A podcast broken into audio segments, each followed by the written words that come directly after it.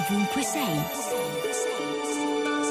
Questa mattina mi sono svegliata e ho pensato a una donna con cui mi capita di parlare qualche volta.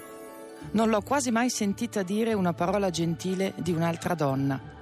Forse è perché le altre non sono abbastanza eleganti o non sanno smacchiare una tovaglia o si comportano con uno, con uno slancio adolescenziale anche da adulte. Le altre sono quasi sempre delle buone a nulla o lo sono per la maggior parte del tempo. Quando parlo con questa donna mi intristisco perché è proprio questo il nostro punto debole. Non riusciamo a solidarizzare tra noi ragazze o ci riusciamo solo a fatica.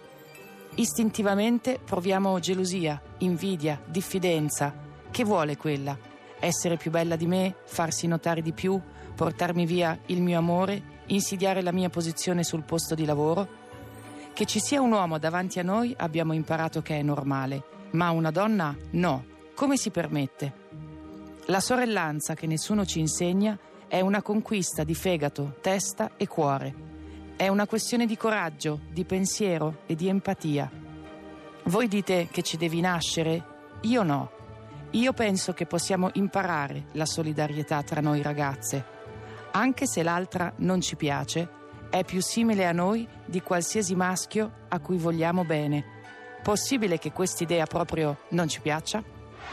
Radio 2, ovunque sei.